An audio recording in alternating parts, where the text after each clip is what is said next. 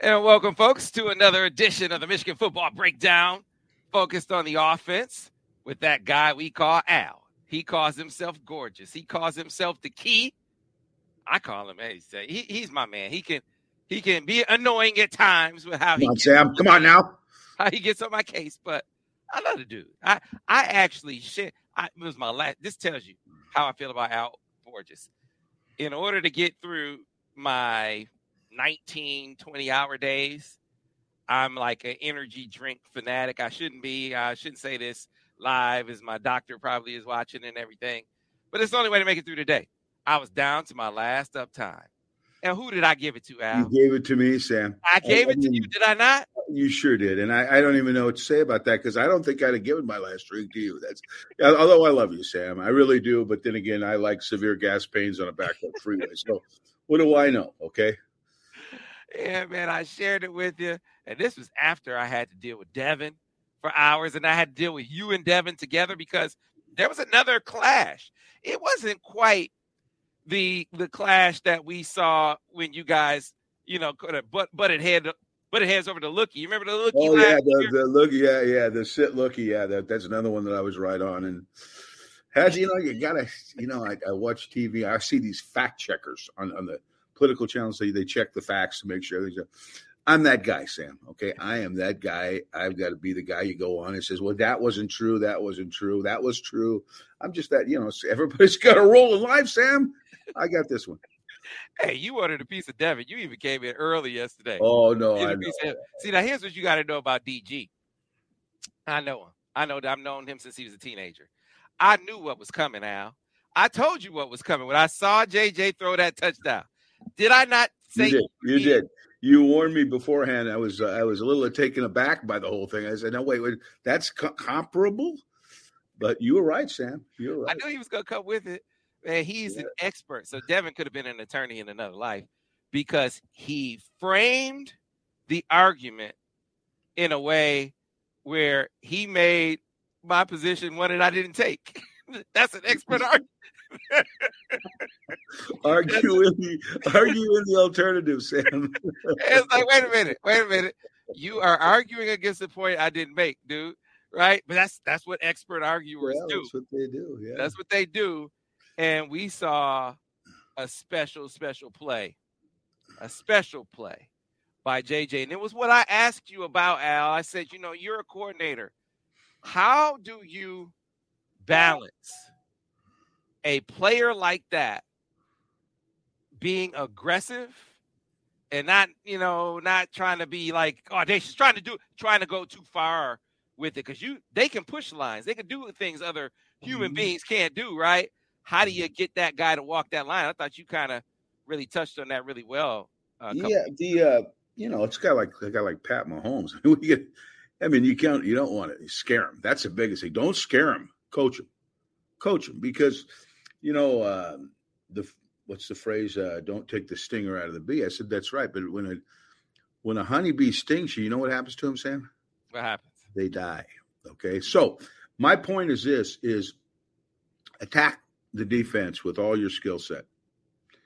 Use good judgment, but know what hills to die on. Okay. Falling out of bounds, throwing the ball back in the field is not a hill to die on. Okay. That's that's a, a hill to cut your losses, pick up your weapons and move on, and save your skill set for plays that are more conducive to success. It's that simple. Don't make it. I mean, I- think a great statement made yesterday was uh, you don't need to chew him out because he threw an interception. Now, if it's habitual, you get got to make your point, but it hasn't been. So he knows this guy's coachable. He knows that there's you know there's times he's got he's he's trying so hard to make a play that he's working outside the realm of his the system. Okay, so. uh but if you just make it so he understands a mistake, it is your job to coach that guy. I how good he is. I don't care how good he is. I found it interesting one time I was watching a Peyton Manning deal. Peyton had been in the year, been in the league over, I don't know, definitely over 10 years, but probably closer to toward the end of his career. He says, I want to be coached. He said, I want to be coached. I don't want people to just assume I know what I'm doing. And I think that's important. Now, Peyton isn't the- that improv, wasn't that improv type quarterback, but he was a great quarterback who knew a lot about football as much as any quarterback you'll ever see play the game. but he wanted to be corrected when he made mistakes because as much as guys as good as you think they are you cannot as the coach now if, the, if his girlfriend or his fans and all them want to anoint him to be the next you know jesus in cleats mm-hmm. that's their prerogative that's not the coach's job the coach's job is to critique stroke him when applicable and and fix him when something's wrong and not to say well that's okay that's okay it's not okay because what you're doing is you're condoning future behavior that may be detrimental to the to the team. So uh, take every play as it is because they're all different. They're all different. There's there's never no two plays that are exactly the same. And then with your best, with your experience and with your understanding, tell him what he did right, tell him what he did wrong. Don't overkill it and scare the hell out of him, and you'll get an aggressive, confident player.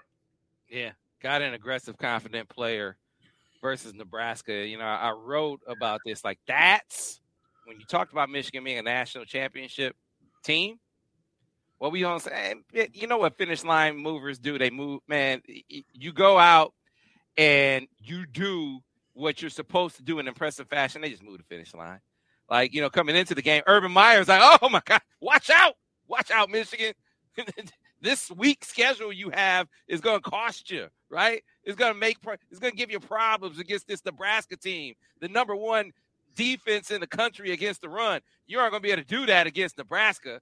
And Michigan went out and stomped them down, stumped them down the football field. I haven't heard hide nor hair of Urban ever since. But my point is, now it's not a big deal.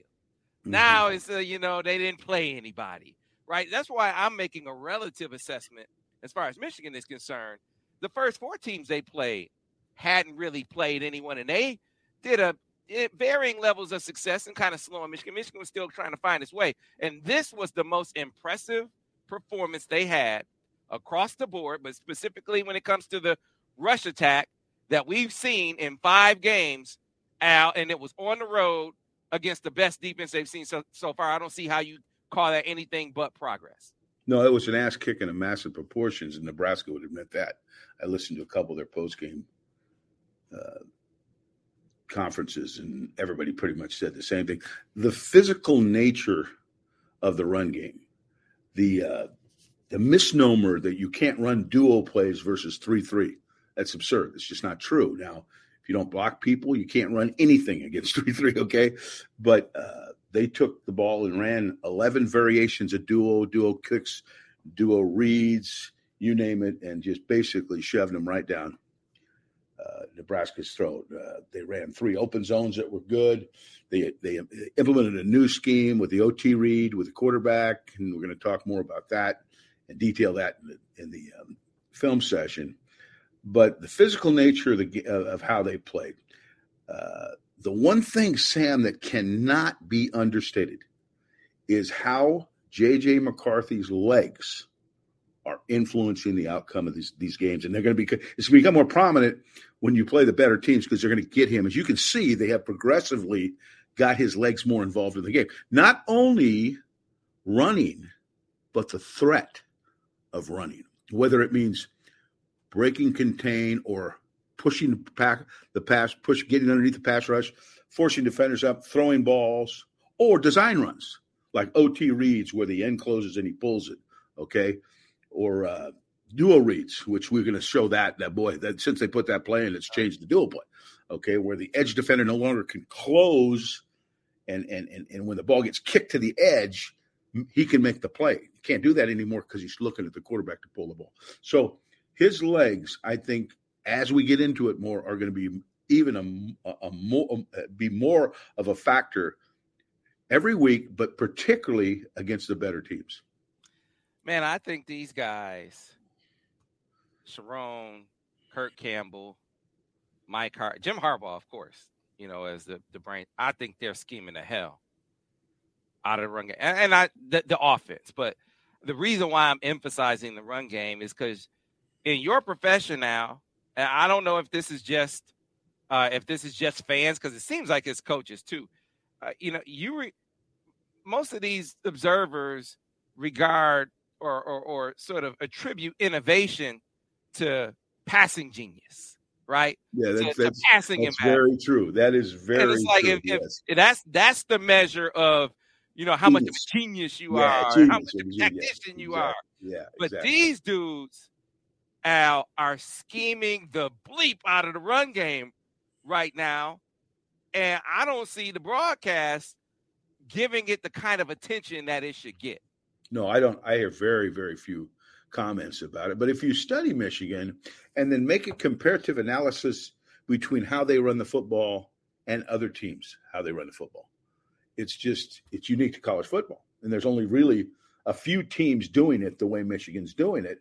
That you know, uh, uh, McCarthy's involvement in the run game is is big, but in others teams with other teams, their quarterback it's even bigger, or they don't run their quarterback right? They're dependent on basically their running backs uh, doing the damage. So what Michigan does is they play with multiple tight ends and force defenses to defend extra gaps. Now, what's that mean? That means now they have to not only defend the C gap, the area between the tackle and the tight end, they got to defend the D gap, which is the area between the tight end and the wing. And sometimes in this game, Sam, they had to defend the E gap because Michigan came out and ran their duo schemes with two wings and a tight end. Now, what's that mean? That means now that when all those guys block down, you know who becomes the guy that has to make the tackle? The corner. Okay. Now, uh, the one thing that's happening in, in college football is most corners are being recruited to do what? Cover, Cover, right? right. They don't even go down to the inside drills. They're usually over there doing the one on ones. Okay. So when you're forcing the ball to a lesser tackler, not not necessarily a lesser player there, because those corners are the best athletes on the field, in my opinion, but a lesser tackler, you are putting your back in a great situation to succeed.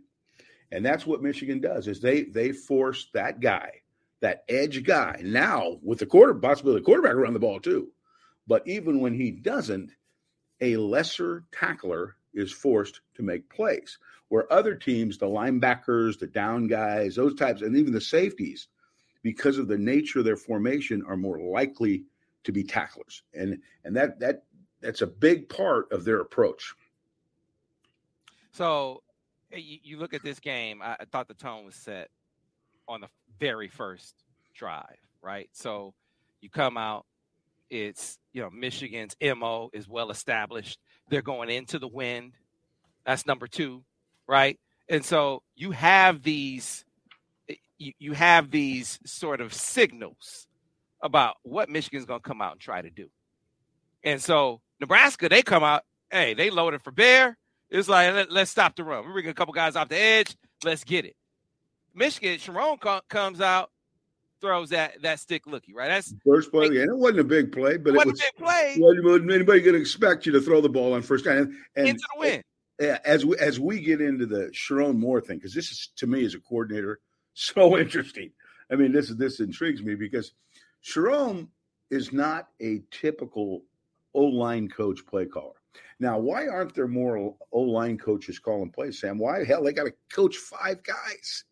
That's not easy to do and coordinate the offense. So you don't see that as often. Okay. But Sherrone is not afraid to he calls the game the way he feels it'll best move the ball. Sometimes it's a more physical approach early, sometimes it's it's not. It just depends on what he feels. When where most line coaches, a lot of line coaches, they want to get out there and pound their ass right away. Hey, we gotta we gotta come off the ball, establish our aggressiveness. And sometimes it works like a charm, sometimes it doesn't work so good. But as I've watched him call plays and study how he sequences plays, I would, if you didn't know, you wouldn't guess a line coach was calling the game if you're looking at it from my perspective. Mm-hmm. So Well- that should speak volumes in itself. Uh, you know they do such a great job of of building game to game, right? And so if you had gone back and looked at the TCU game, saw how they started out that game. If I'm Nebraska, I'm thinking, okay, they're going to try to run it right up the gut at us, like they started out against TCU, another three-three-five team. Uh, but Michigan now they they'd face TCU three three five, they face ECU three three five, they face UNLV three three five. So they learned some things. But the very first run play, he went back to TCU. It was that counter OT read. Counter OT, yeah. That that got him off the ground against TCU after they were getting stoned. You might think at that point, if you're in Nebraska, okay, they aren't going to try to run it up the gut at us. Uh, you know, coaches. Yeah, they're going back to TCU where they were getting on the edges. And what do they do, Al? The third run play to come back and hit them with duo. It's like, man, you're off balance now. You don't know what the hell they're going to do. Well, you just look at the sequence. And remember, play calling is sequencing and timing, right? When you, it's not what you call, but when you call the play. That's what's the most important. They start with a stick lookie that gains five yards. They run the OT read for a first down for the second play. They duo kick on third down uh, on first and 10, the new first down, gain nine yards, come back with a halfback option on first, on uh, first, uh, what was it? Uh, uh, second and one, come back with, and then on third and one, they so it's so reliable that they can get the first down running their wedge play. He knows he can go to the well more often than not, and that's going to work. And that now he's he's hit him with a few passes, a few runs, an outside run, an inside run. Okay, they run a little split zone RPO um, on first and ten uh, doesn't gain much. Come back with a duo uh, play down, uh, gain seven, and then hit him with another wedge play to get him down to fourth and one, and then fourth and one. Uh, they run a wing duo that hits for a first down. They run another power that gains eight yards, and then they run the the, the little hitch and go where JJ had to improv make the throw, and they scored. Okay. Point is this, okay? There is a nice balanced mix of run to pass inside to outside run, read plays to call it and run it plays. You got a little bit of everything in your opening plays. The formation mix is enough to keep the other team off balance, and you're putting your team in a position where they're feeling their oats. They've had enough successful plays back to back. They're dying to get out there for the next series, which lasted three plays uh, and scored on a duo to, to Mullings uh, to make it 14 to nothing. Now you've jumped on them, a team that doesn't really think they can beat you is almost sure they're not going to beat you now because they're now at 14 points in their own house. And so to to emphasize the point though, you might think, uh, and it's not a, it's not unreasonable to think based on what happened in Michigan and TCU game, you can't run duo, can't run duo against this this team. And maybe Nebraska was thinking that, but they knew that if Michigan did run duo, there's something else to worry about. You saw it on the very first duo that they ran and everyone since. JJ as a threat. He didn't pull one duo in this game, Al. Didn't he didn't pull one. Didn't have, but why didn't, didn't he, Sam? Why did he? Because he took one guy out. Yes, they were they were so conscious of seeing three get pulled the week before that edge defender was a little softer and a little more conscious of him. Hell, on the one that that that that Mullings scored, he ran right past him. He ran right past him with the guy slightly jumped outside to play the quarterback. The guy was by. Okay. Now that edge defender can't be indiscriminate about closing every duo and restricting those running lanes.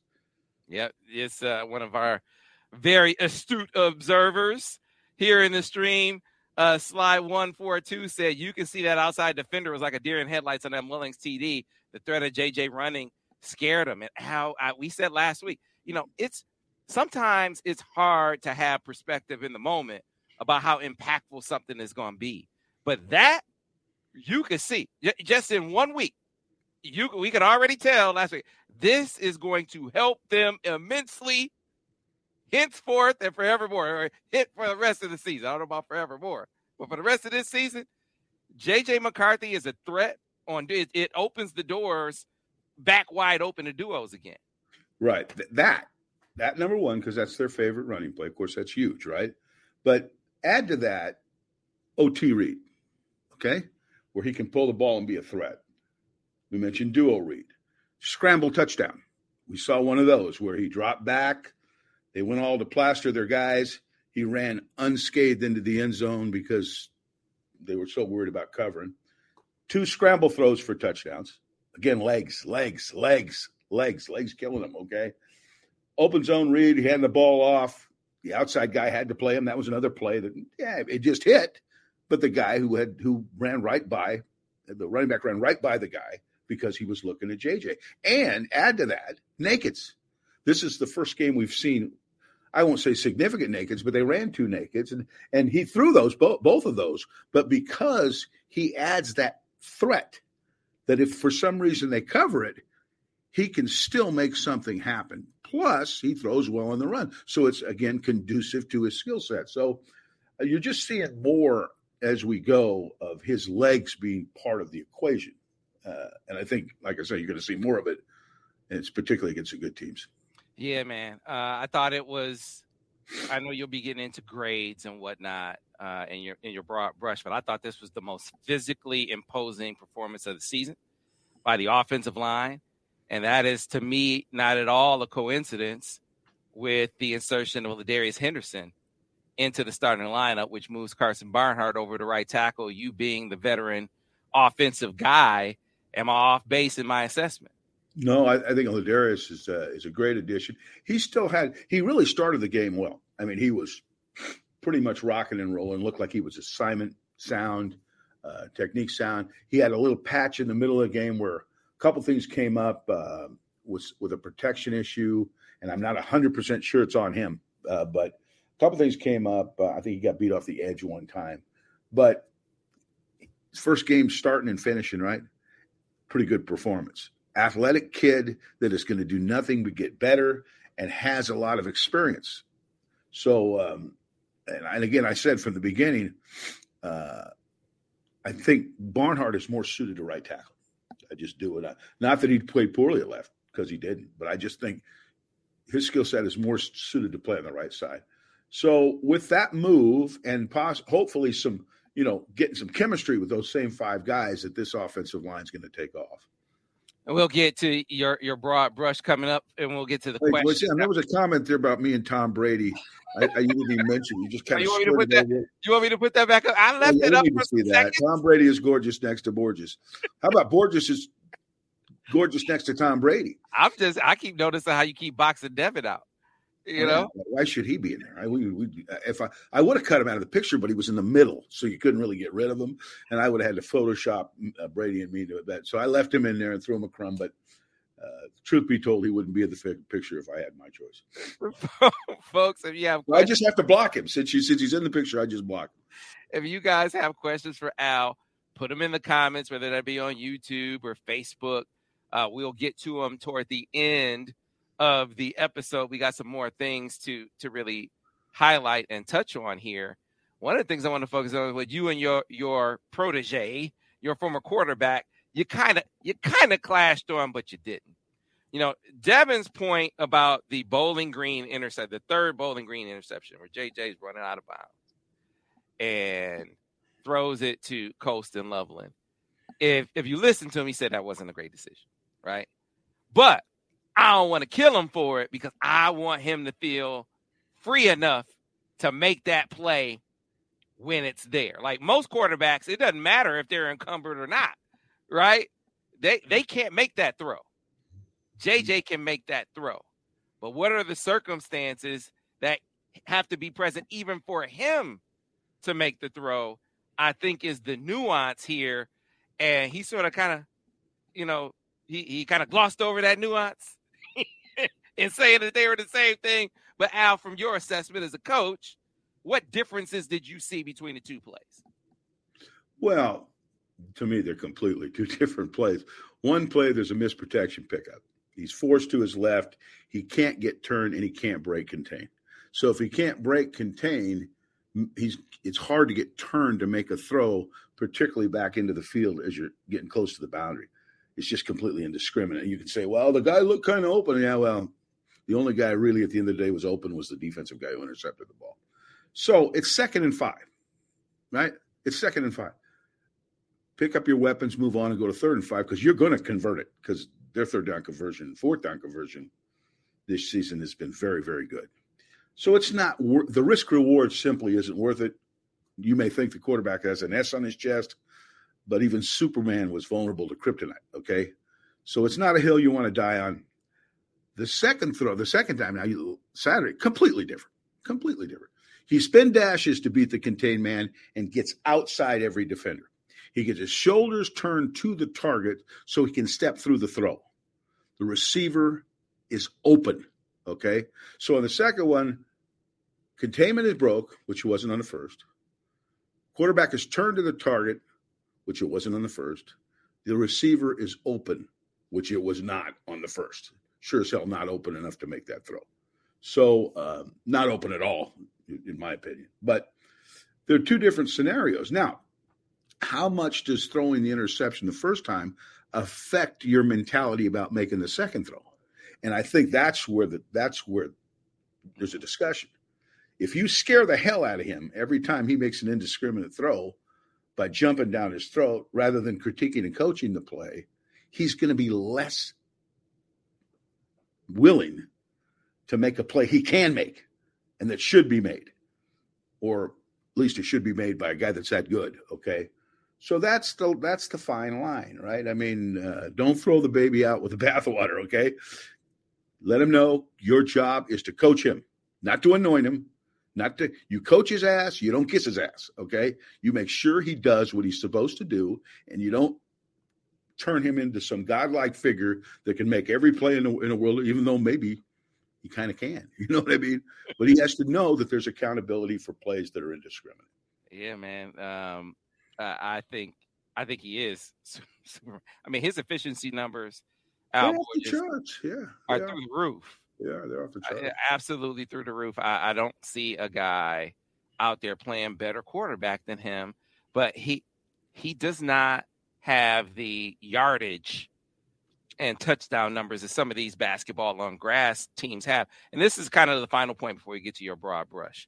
Because someone in the stream said, let me see if I can go find it. And I will get to all of your questions uh, toward the end. So if you have questions for Al, be sure to throw them out there. All right. And we'll get to them toward the end. So Derek Gilliam, he said, go blue.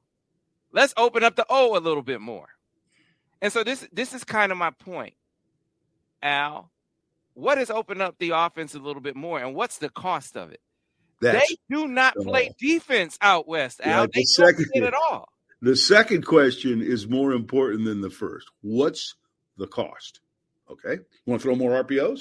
We're going to show you in the film study, and I'm an advocate of throwing more RPOs, and I know you are. Absolutely. But we're going to show you in the film study maybe why they don't throw many RPOs. So there's a little tease. Watch a film study, and we're going to put on an RPO and show the result of what would have happened had he hand the ball off as opposed to throwing the RPO. Stay tuned for that. Okay. But what's the cost? What's the cost? The, when you run the football, control the clock, feature your best players, you tend to play better defense. I don't know. And I did a again, I'm, I'm I have no life, so I do studies all the time. I look at I did this a few years back. What how, how what kind of defense were up tempo teams that were amassing big numbers of yardage? Rich Rodriguez type teams. Okay, those teams that would go fast, get 470 something yards a game, and their defense would give up just as many. Okay, or air raid teams that aren't very physical, but they're fun to watch. The fans love it. Well, if you want to cater to team ball, okay, make your defense as good as your offense, solid special teams. I believe Michigan's got the answer is to throw the ball between 38, 30, 28 and 32 times. Some games a little more if you have to. Sometimes like this one, a little less. Feature all your players. Run it. You're not going to have a receiver that catches 100 passes. That's highly unlikely. But uh, you're going to have receivers that are happy because they're going to be getting balls because you are balanced enough to where they still can be featured. I just think this, and and I think your best example is just watch what Alabama's done the last few years. Yeah, they get good players. Georgia, Georgia, Georgia. Look at them and what they are not a air raid, throw the ball every snap type team. Now I can see doing a little more of that if you're an underdog team and you don't feel like you can rush the ball. Teams, guys like Mike Leach, who Mike had a great formula for who he was coaching okay, and knew he's a Mississippi State, Washington State. That style of offense is unique. He's a good passing coach them trying to pound like Michigan does probably wouldn't work as good. But when you're schools like Michigan, Alabama, blah, blah, blah, those types of schools, there's no excuse for not playing good defense because you're getting good quality defensive players, in my opinion. So uh, you could argue that, and God knows I have. Uh, time of possession doesn't mean a thing. Hey, that's that's old school. Yeah, well, let's look at the teams that have won the national championship. Not not not your 500 yard a game team. We're talking about the totality, the sum total of your effort that includes defense, offense, and special teams. and you look at the teams that have won, have not been air raid teams. It's been teams that can run the football effectively, pass it efficiently, and have a solid kicking game. And I think the way you practice and the way you design your schemes has to cater to all three of those phases. Hey, you you throw up watching USC play defense. It's ridiculous. I, oh, no, how no. does anyone think that team is going to win a national championship and they play not a lick of defense out there? No, and uh, I, I watch Chicago. They're fun to watch, though. God, dog, they got good schemes. They got good stuff. But USC has proven over the years they can recruit as good a defensive players as there are in the country. Pete Carroll did it and won national championships do it, doing it, and had a nice balanced offense that could run and pass, very Alabama like, or maybe Alabama's very USC like. I don't know, whoever you want to pick as the first ones to do it. But that really when you're at these elite universities, I believe is the best approach. All right, Al, it's time for your broad brush. Again, folks, if you have questions for Al Borges, just put them in the comment section. We'll get to them after the broad brush and then the grace. But your broad brush from Michigan's 45 to 7 victory over Nebraska. Uh, 26 first down, Sam. Goal is 25. That's pretty good. Okay. Uh, but something that again isn't talk, talked about as much as should be. Eight for 13 on third down and two for three on fourth down. They are converting and keeping the chains moving so they can run more duo plays and counter OTs or whatever it is their game plan dictates. 249 yards rushing and 187 passing. Pretty balanced. JJ was 12 for 16. Modest numbers, but you if you watch the game, his effect on the game went way beyond that. Okay. Zero penalties, zero turnovers. How many games you got like that? Not too many. Time of possession at 3801 to 2159. Complete dominance. Complete dom- dominance. Uh, but I like the balance. I like the physical nature of the run game. I like the fact that they prove they can run duo plays versus 3 3. I like the run game variations, the ones that we all mentioned. And it, you know, something else we said the creative ways to get the ball outside, which includes some of the plays we're talking about, without having to run stretch plays. Although I think that play will make a comeback somewhere. That's never going to be a, a, a, top three play, but it's going to be it's going to come in handy in some games. So I don't know what to say other than um, they completely dominated the football game uh, from the time it started to the time they put well probably to the time it ended because the the backups didn't do a bad job either. So. Um, this one was an easy one to assess and a fun one to be to assess because there just wasn't a hell of a lot that went wrong. No doubt, no doubt. All right, so Al, let's get into your grades. Those are good to yeah. Those are good too. I mean, I, I, had only 27 minuses with the O line. That's pretty damn good. I gave them A minus to B plus. The physical nature, I give them an A. Uh, but they're worse. They weren't perfect. There were several guys had five minuses or more, but they were they were good. I mean, they were they were imposing. Okay, uh, the tight ends were less. I gave them a B minus. They weren't bad. I had a total of 10 minuses with all of them, but they weren't too bad for the most part. Wide receivers were an A. They played good. Roman made some. I don't even know how you catch that pass, okay? I don't even know how you catch that pass, but it, it, it was phenomenal. And he just continues to just grow and get better and become more of an imposing factor in their passing game. So uh, uh I really like the wide receivers. Uh, I had four errant throws uh, with JJ, but he had a. I mean, come on now, come on now. Uh, it, I gave him an A minus because he didn't hit every pass. Okay, but for the most part, he was the reason as much more than anybody because in most because of his legs, his ability to, to improv run, improv throw, and then the running backs were really good. Uh, I gave them an A. They were had one minus with all the running backs. So uh, the game was an was was an A minus to B plus and closer to an A minus. Um, in my opinion. They were they were very very good, and I like the fact that they they took a, an adverse situation playing in Nebraska and and put a stranglehold on it right away. So uh, that's how I would assess that. All right. It is time to get to the questions for the man himself, and they have been lining up to ask you. I mean, Al, I, you, you think you you you really are the key. You would think, based on all these questions coming through for you. I hate to even say that to you, blow your head up like that. Well, Sam, I'll let you make that judgment. I'm not one to, to toot my own horn. All right, here's one. The first one. Gentle comedian on YouTube says, I don't think there's a weakness in this offense. What say you, Borges? Think every position group is top 10 and playing like it. I, I don't think there's a really a weakness either. Uh, now they're not all imposing, but but there's no place you can point to and say, "Ooh, God, dog, we're gonna have to cover that guy." You know, he like he can't.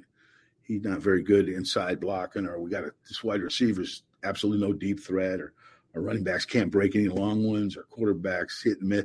There's just nothing that you can point to and say, you know, we got to fix that. We got to change a player there. They're they're trying to decide on who the best of the best players are, not who the best of the worst players are. I've been in both situations. Okay, so uh, no, I don't think there are a lot of uh, weak spots on on the offense. All right, let's get to another one. Uh, the next one, let's see. Uh, we will go this one. Al, I don't know how how deeply you evaluated uh, Jack Tuttle and Jayden Denegal, but did you did you come out of it thinking that one guy was better suited to be in QB two than the other? I could say that, Sam. I have to be in practice. Those those reps are nice in the game, but there's no pressure. You can get deceived. Okay, I'd have to see the guy practice every day, see how he handles a team. The starting quarterback speaks for itself, right? I mean, even if he's not as good as JJ McCarthy, uh, you usually got a pretty good idea who that guy is. But to, to pick the backup quarterback, you got to be in practice and you got to be in those meetings and know how he gels and see what he, how he sees his role and all that. So I wouldn't even, I wouldn't even venture uh, to make a statement on that without being having firsthand understanding, not just watching him from the booth. Okay, let's keep it. Sorry moving. for a cop out, but that's that's. Uh, I'm not going to do the kid any justice. all right, and so here, here's when it kind of gets back to the point that I was making before, whereas I think it was um, Derek Gilliam said, let's open it up more. Got a similar question or point from Gabriel Bornstein on, on YouTube. He said, JJ's been so accurate. Do we need to utilize his arm more instead of uh, throwing running slash uh, 30 to 70? 30% to 70%. I think in bigger games, yes. I think that when the running gets to be tougher sledding, then you're going to be you're going to see it go over 30 something passes a game 35 but um, i think what they're doing they're on track to do what they need to do to win games. I wouldn't change a hell of a lot. I would do basically have the same approach. I wouldn't in other words i wouldn't go to go okay let's make sure we get jj 35 passes in the game. I don't care what the uh, who we're playing or what's i would approach the game the way they approach what are the weaknesses in defense? What are our strengths? How can we play to those? And without having some preconceived idea in your mind that the quarterback has to throw more, okay? Just because he is a good thrower, because that will naturally happen, Sam. Because if you're not running the ball as well, he's going to be forced to throw more passes. So uh, keep that same balance. Like I mean, we we cited every play in the first series of the game. Keep that same balance. Keep that same thinking, and I wouldn't change too much. Okay, back to the questions for gorgeous Al Borges. Um, says here we are, Al, and this is from I don't know how to say your name. Excuse, I apologize if I butcher it. Uh, is it Ray Rayase Blythe? Mm. I apologize if I got that wrong. Well, that's a guy you call Mr. Blythe, Sam. Al, we all know that there is always room for improvement on offense, but looking at Michigan, uh, Michigan's offense, I don't think they've really reached their potential. What do you think their ceiling is? No, I totally agree with that. Yeah, I think they could get much better. I think you're starting to see it though now. I mean, they they're into Big Ten play. Um, you know, they played uh, Nebraska, who had the best rush defense, but after the game, oh, that was overrated. I mean, what, they just rushed the ball for 249 yards against a team that they're not as good as everybody thought. Well, hell no, they're not as good. We just shoved the ball down their throat. Okay, they're not going to be as good. So um, they can still run the ball better. They can still pass the ball better. There are still. I mean, I go through a just to give the fans an idea. I go through the the video. I look basically at the ones, and then I skim the twos. Okay, I grade every single player, and trust me, they're not all getting pluses and zeros. There's a lot of minuses here and there, technique issues, maybe some some assignment issues, although they've had very few of those. Uh, so, is there room for pro- improvement? You bet there is. There's a lot of stuff in there that can get better. It just so happens with other teams, there's even more stuff that needs to get better because Michigan's a pretty solid, solid football team overall. Okay, here's another one. Um, we got a couple of different questions about Trente Jones. Eric Martin says Trente Jones giving up a couple sacks needs help. But then we have another one from John Bagley said, I'd like to know what's happening with Trente Jones. He looks good to me when he's in the game. So, Trente specifically, did you get a good look at him, watching him in, in the snaps that he got in this game, which is a little bit more because they got out of the game a little sooner. And plus, you have Myles mm-hmm. Hinton out of the game. I think everything Trente's been asked to do, he's pretty much done. Now, is he perfect? No, but he is. He Trente can be imposing. I think as imposing, if not more imposing, from a run game perspective, as any lineman on the team. He is a big, strong, strapping kid that can engulf you if he uses good footwork and technique. Uh, pass protection wise, he's pretty much he hasn't been bad in that way either. Although has not been featured this year much in that role because he's basically come in as a third or second tight end in that role, and then some mop up work at the end at the end of the game. But uh, I've been a Trente Jones fan from the time I, I came here. Okay, I, I, watched him. I really liked him. Somehow he got he got kicked to the back burner, and maybe it's because the competition's so good. That's always a possibility too. But I think if that kid had to play, had to go in a game, I think you'd be happy with his performance because I think he's capable, and now he's pretty experienced. Yeah, I want to speculate for you just a little bit, like I did on this before. I, first, it's not physical. Like there isn't a haven't seen it yeah, there isn't a, a, a better athlete, a more physical lineman on the team.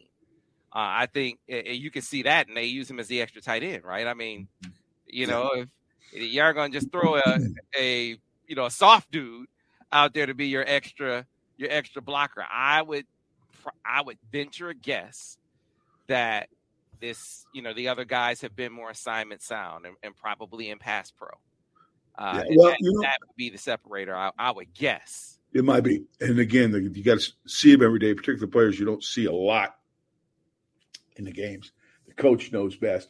But uh, when Trente struggled early on, because we watched, because Trente was a starter, uh, was it two years ago? I guess I think he started two years ago. And he was going to start last year, then he got hurt. Remember? Got hurt, right. Uh, the only thing I ever saw occasionally with him was he looked confused on a play once in a while, where he looked like, oh, uh, you know, he kind of he a little paralysis through analysis. I've seen none of that. Now, again, he hadn't played as much, but I just don't see that level that level of confusion. And it wasn't all the time. I mean, but it was occasionally you would see sometimes it, he looked like a deer in the headlights on a play here and a play there. But that seems to have gone away. And I think uh, if if he's confident, we know he's got ability. Uh, I think he got pretty good, pretty good pretty good player there. Yeah, Jim talked about having an offensive line rotation. I know that's not typical. Uh, when you talk, you see D line rotations. You don't see many O line rotations, uh, but they're, you know, with how they play and how they run the football and how these guys are practicing and showing up in games. Sounds like Jim is really considering doing that when when Hinton is healthy, and he said mm-hmm. we got to find a way to get Trente on the field maybe we'll rotate a little bit more. And so I wouldn't, especially with the games they have coming up, Al. I mean, if you want to do something like that, you, you probably could against these next few opponents. Yeah, I mean, I've never been a fan of it, but uh, yeah, I mean, it's not like you're getting big drop offs. It's not so. It's not as experimental as it may seem. You put Trente Jones in the game; he's played. Mm-hmm. You put Myles Hinton in the game; he's played. These guys, these aren't guys that are dipping their toe in the water right? I mean, they they've they've played. So, and I I always said this. It hasn't happened. I said this years ago. There will be a point where offense will go to a pass protecting tackle. If you get to a third, just like you know how you get a nickel rusher in on third down that may not play in the first couple downs, but the third down he's in the game because he's not doesn't play the run as well. I thought someday, whenever that you would see eventually maybe two tackles or one tackle come in and on a third down and specialize in just pass protecting, just like the pass rusher specializes in pass rushing. We haven't seen that yet. May never see it, but I, I always thought that that was might have been the future of football. So All right, let's go back to the questions. Cameron Diggs. So, Al, for an O line newbie, how would you know that alignment is better on either the left or right side of the line? Uh, now, if you're talking about tackles, that's easy. Okay, the generally the more athletic tackle will play the left side to protect the quarterback's backside. Okay, because uh, that's you know if you throw the ball, Michigan threw 11 dropback passes in this game, and that puts a lot of pressure. Yeah, you got to take care because you can't see that guy.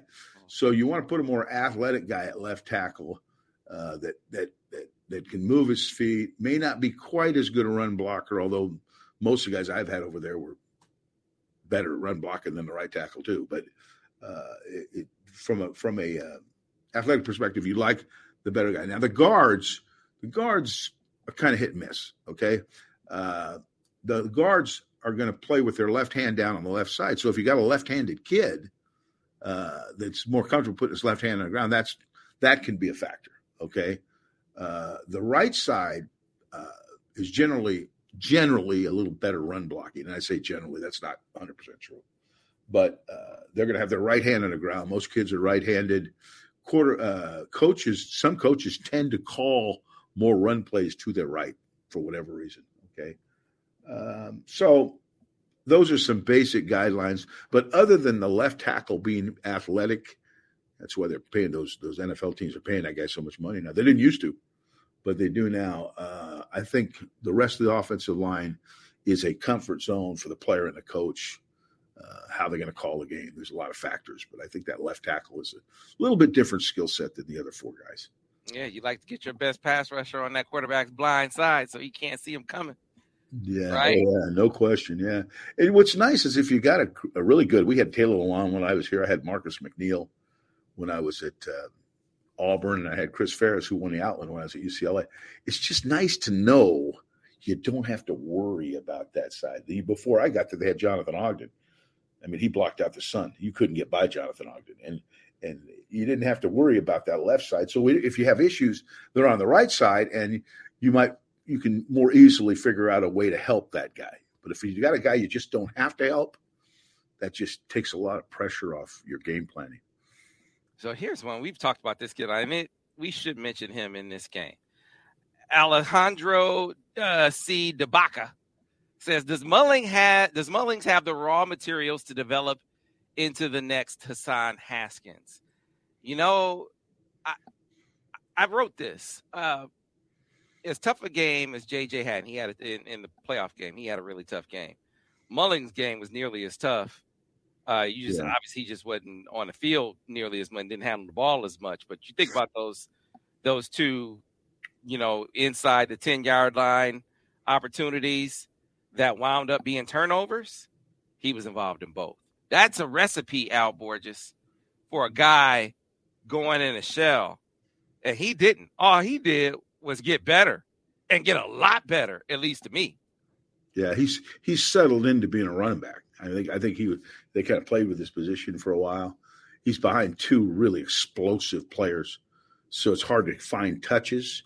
So what Michigan's done is they've trying to find ways to use what he does best: power running inside, lead blocking type situation. To say that he's going to be the next Hassan Haskins, I'm going to save my I'm going to save that one. I'm not going that far because Hassan was a was really a good running back. I mean, a powerful guy that could carry the ball, run over guys, jump over dudes. He had a lot of athleticism, although he was different than Corum. I'd have to see Mullings run the ball more before I made that commitment. But the uh, the role that he's playing, he looks confident, and he's done this to this point in the season, done a pretty good job with it. Much better vision. Yeah, he's much better better vision. His feet yeah, and that takes a little time, right? I mean, you got to get some carries and see things develop. You know, the running backs. You know, that's that's uh, that's something you get. you got to you got to get a little feel for. All right, let's go back. Uh, Jack Swedberg says, Al, learning more about the offense has changed my viewing experience on Saturday. Al is he's all, all warm and fuzzy inside. Hearing that, right? Uh, watching live, where are your watching live? Where are your eyes to help take in the entirety of the offense? Yeah. Um, God, that's a that's a hell of a question. It is. I think I talked to you about this the other day. Uh, I'm a curious watcher.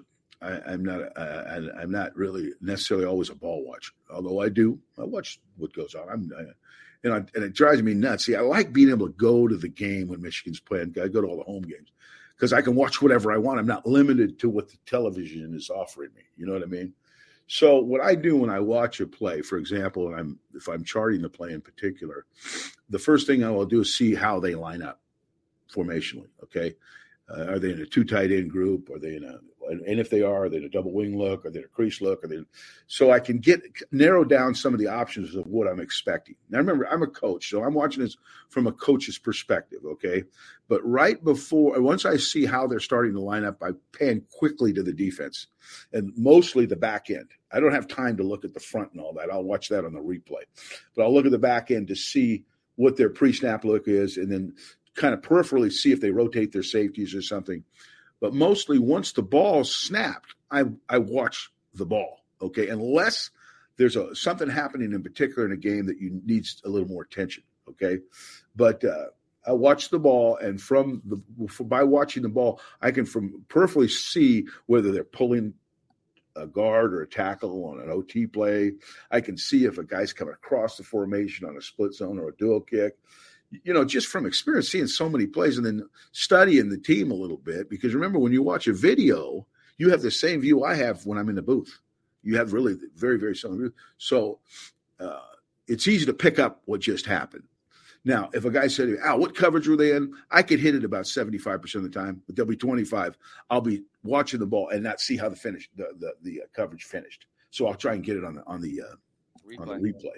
And more often than not, you can tell if they were in zone or man to man because you'll see dudes chasing people all over the place rather than ascending into zones or spot dropping or do whatever. So that was a long-winded answer to that question, but it's a hell of a question oh, yeah. because I look at a multitude of things because I'm I, I can't get the coach out of me when I watch it. For that's why I like baseball. I don't do that when I watch baseball. So I I, I still analyze more than I watch. Okay? Yeah, since since I started uh, getting with you, especially I watch the line way more, way more. Yeah. Well, in our session, Sam, uh, again, we're not we're not the what happened. We're the why did it happen, how did it happen, right? That's our show. The BS goes to die on our show. So we don't just take pass plays. We look at run plays, and we don't just draw the pass play and show the routes and everything. What do we do, Sam? We draw the linemen and who they block, so everybody can get a feel for why that why and how that ball got off, or why and how uh, why that ball didn't get off. Okay.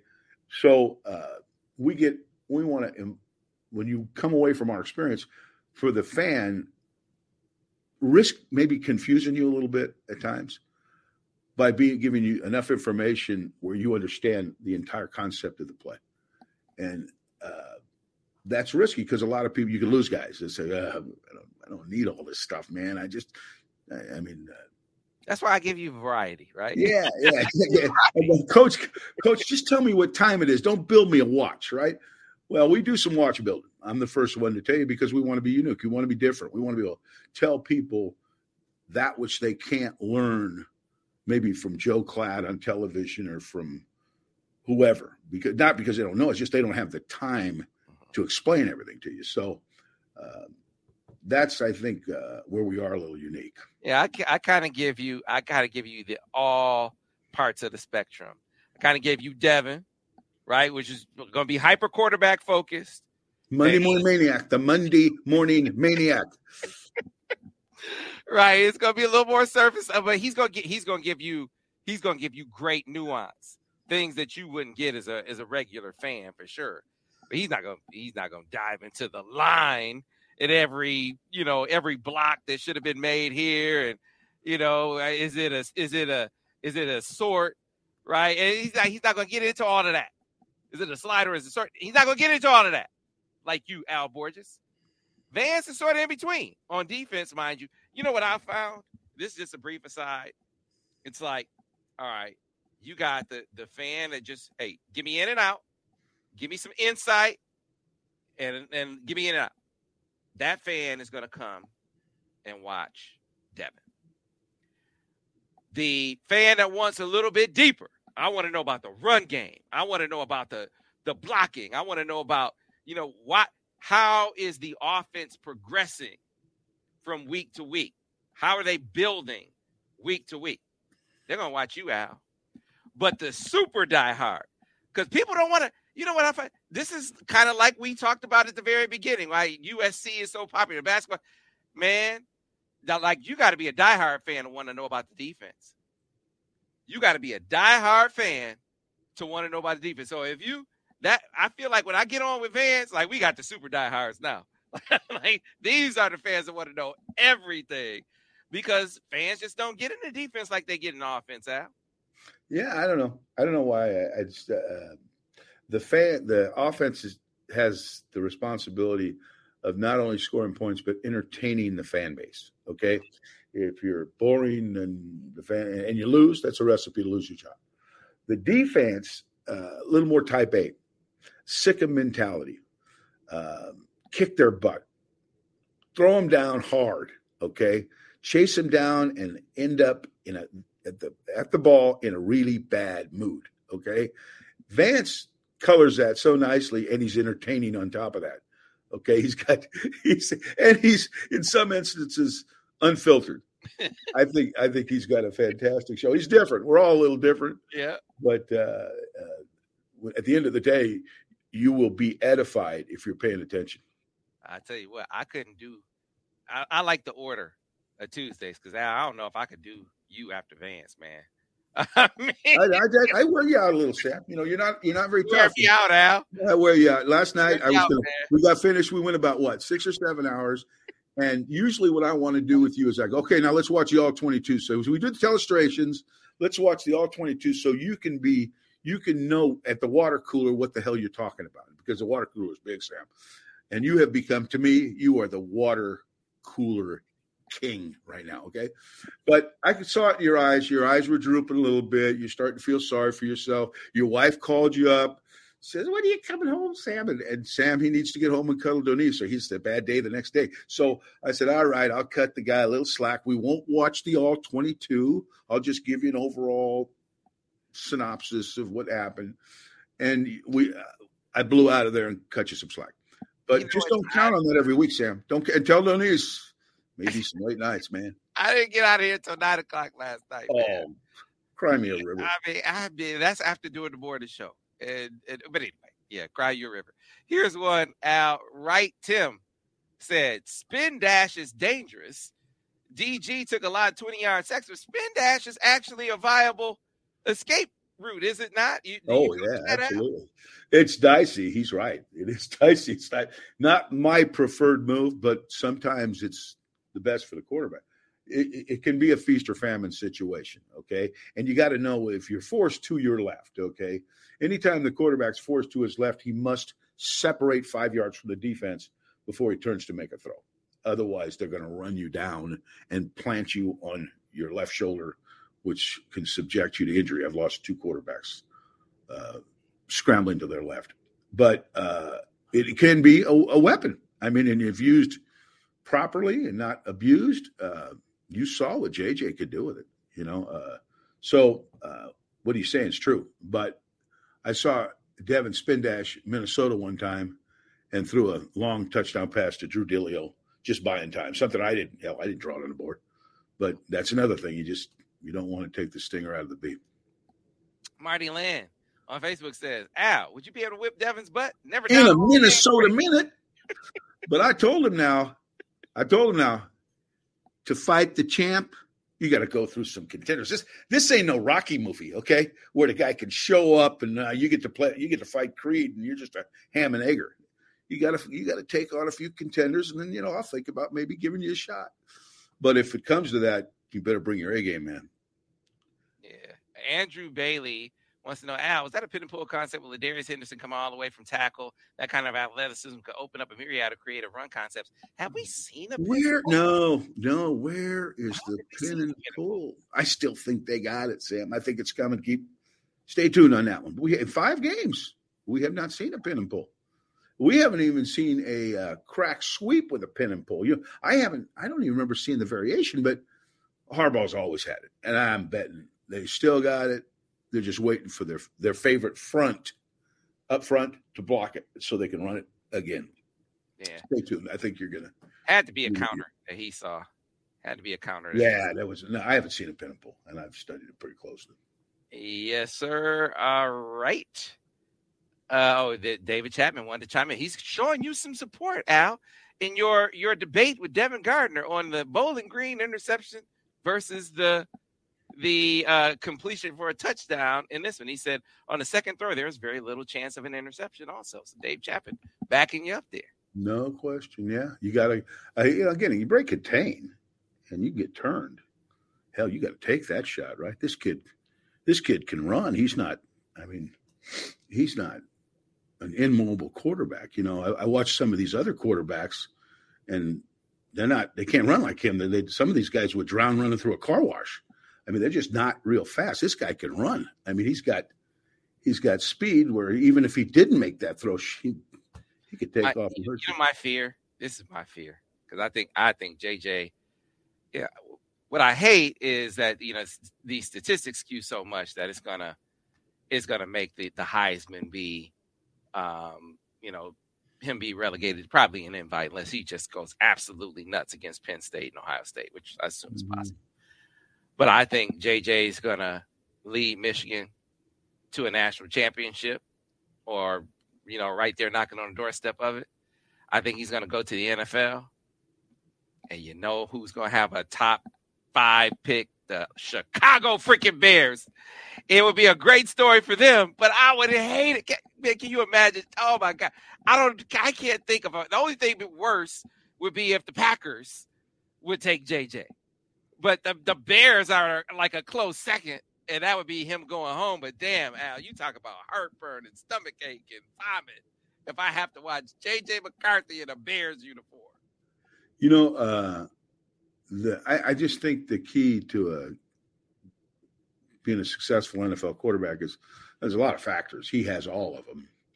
But to succeed, you got to get to a team that's really a quarterback friendly, that really knows how to develop the quarterback, Sam. You know what I'm saying? It's a quarterback. And even if they struggle a little bit at the beginning, you can see that he's making headway to where he's going to be the player he can be eventually. And if it's the Bears or whoever, I don't know who the coach is or how good they are, all that stuff, but I just know if you get in the right situation, you will eventually succeed. But you got picked that high. Why? Because the other team really probably wasn't very good, right? So it takes takes some time, uh, but you need somebody that's uh, really good at teaching that position. Yeah, man. I, I, well, here's here's what I'm convinced. Justin Fields is not their guy. Like I, I mean, you know, if Justin Fields was their guy, they they would start with just my novice perspective. I know we run out of time. They would start with a framework that he was comfortable with, and then build from that. Mm-hmm. But man, they just put in their system and say, "Let go do it." And you heard the dude in the press conference talking about, "Man, I'm out here thinking way too much." But yeah. seem to me, you would make him think less, and then add to the to the thinking on a week by week basis, and that has not been their approach. And he's looked terrible, although he had a, a good passing game uh, this past game, but they still lost. Uh, real quick, because this keeps coming up. Uh, Mr. Blythe says again, I believe it's Mr. Blythe. Excuse me if it's not Mr. Blythe. Uh, Donovan seems to be in a slump. Is it more blocking or more Donovan, um, more Donovan's patience? And then there's another one about blocking. Said the Don's blocking has looked bad. He barely chipped. I think he's gotten, I think he's gotten um, blamed for some of the blocking issues at times that weren't his fault? Uh, that may very well be uh, one in particular I saw, I think, in this last game. But uh, I think if uh, there's been some some blocking issues, but they haven't been. I mean, I don't have him all over my minus sheet. I mean, occasionally there's, but if Donovan, if you're going to critique Donovan at this point, he, he you got to understand he played last year at the end, got the ball, you know, the bulk of the snaps was the featured back, uh, was really, really good. Well, he's just he's not that anymore. He's he's splitting time with the guy who's going to probably end up carrying the ball more than him. And the clock, the game is shorter, and they've only ran 45 plays with the ones this last game. I mean, so his opportunities are less. He is not playing the primary back. So when he gets in the game, I think sometimes he feels compelled to create a big play. And sometimes it's hurt his patience. We saw it on a counter play a week ago. He's taken a couple of duos back too quick. And I just think he's trying to hit home runs. And I think, but I think that's if he played more, more touches and all that, I think you'd see the Donovan you saw last year. Yeah. For whatever that's worth. Well, I tell you this. Every week we see another element of him in the passing game. It just feels like that's not just for show. I I, I feel like there's uh, an explosive play in the passing game coming out the bend, uh, you know, coming around the corner. He they threw the RPO to him. I thought it was a Texas route they threw. You said it was an option route. Yeah, same thing though. It ended up the same equation. Yeah. Yeah, they they wound. They're trying to get the ball in his hands in different ways, uh, especially through the air. Uh, he's an option on a lot of other plays that the ball just doesn't go to him. Yeah. Eventually, it will. Yeah, they're doing their best to get him involved, and even if it means sacrificing some of their double tight end groups. I noticed that uh, that he's in there, and I think that's smart because you don't want uh, you know you don't want to fire all your guns. You don't want to not fire all your guns, I should say, and and he certainly is one of them. So he's got to have a certain amount of touches for the betterment of the team. Yeah. Last one here. There are a lot of questions about Alex Orji, and you know I I think the excitement uh, was built that he's an outstanding athlete. Jim talked about using as a punt returner. Mm-hmm. Um, you know, fans worried about uh, the possibility or potential for for transfer. I'll check on it, uh, but I just as I've watched it unfold, I, I did I just didn't think that there is any chance that he uh, of any real chance of him unseating Jack Tut- Jack Tuttle as the as the backup quarterback. I mean, a change of pace guy, but to be the backup quarterback, I didn't really see. Now, again, that could competition could render me wrong. Uh, I don't think it had to this point. And I think the other thing that fans have to reconcile, and you tell me uh, your thoughts on this, Al. Look, you are not going to be able to keep quarterbacks, multiple quarterbacks on not today. Not today. That's, that's no not that's not happening. So no start resigning yourself to the reality that you know, there you're gonna have guys that are gonna sit in the background and be and be back. I'm not mm-hmm. saying that anything that about Alex Orji specifically that that's definitely what he's gonna do. Uh, but I wouldn't be preoccupied with it like it's this. Oh, I mean, this this this thing to be preoccupied with to the extent that fans are. Jack Tuttle's your backup quarterback with with seemingly Jayden Denegal maybe pushing him a little bit. Um, the, the the main thing is you need number nine. If number nine, you said this, Al and we can end this way, and I'll let you finish with this thought. You said number nine, it, they're going to go as far as number nine goes. No doubt. If you don't have number nine, this is the point. Eh, you're probably not going to. You, aren't going. Not national championship fire. I think they can still win ten games, but national championship fire, that's about having number nine behind center. Period. I remember Howard Mudd, coach for the uh, Colts, telling me one time. He goes. Uh, uh, Peyton Manning's our quarterback, and uh, we can win with Peyton Manning, but but we can't. You know what I'm saying? We sure as hell can't win without him. Okay, so we got to keep him upright. What's yep. the point? Was trying to say we got to keep him healthy. We can't run him too much. We don't run a lot of nakeds. He's just making a point on something. He goes, uh, but he did not want to. And that's that was not putting down his backups. It was really just telling you how good Peyton was. Well, it's the same thing with JJ. J, JJ is uh, uh an exceptional player, a, a potentially a phenomenal player, and uh, whoever replaces a player is there's going to be drop off. JJ came in and beat out a quarterback that won 12 games in the Big Ten championship. I mean, that's that's unique. That doesn't happen very often, but in my opinion, and most people that watch, he clearly did that.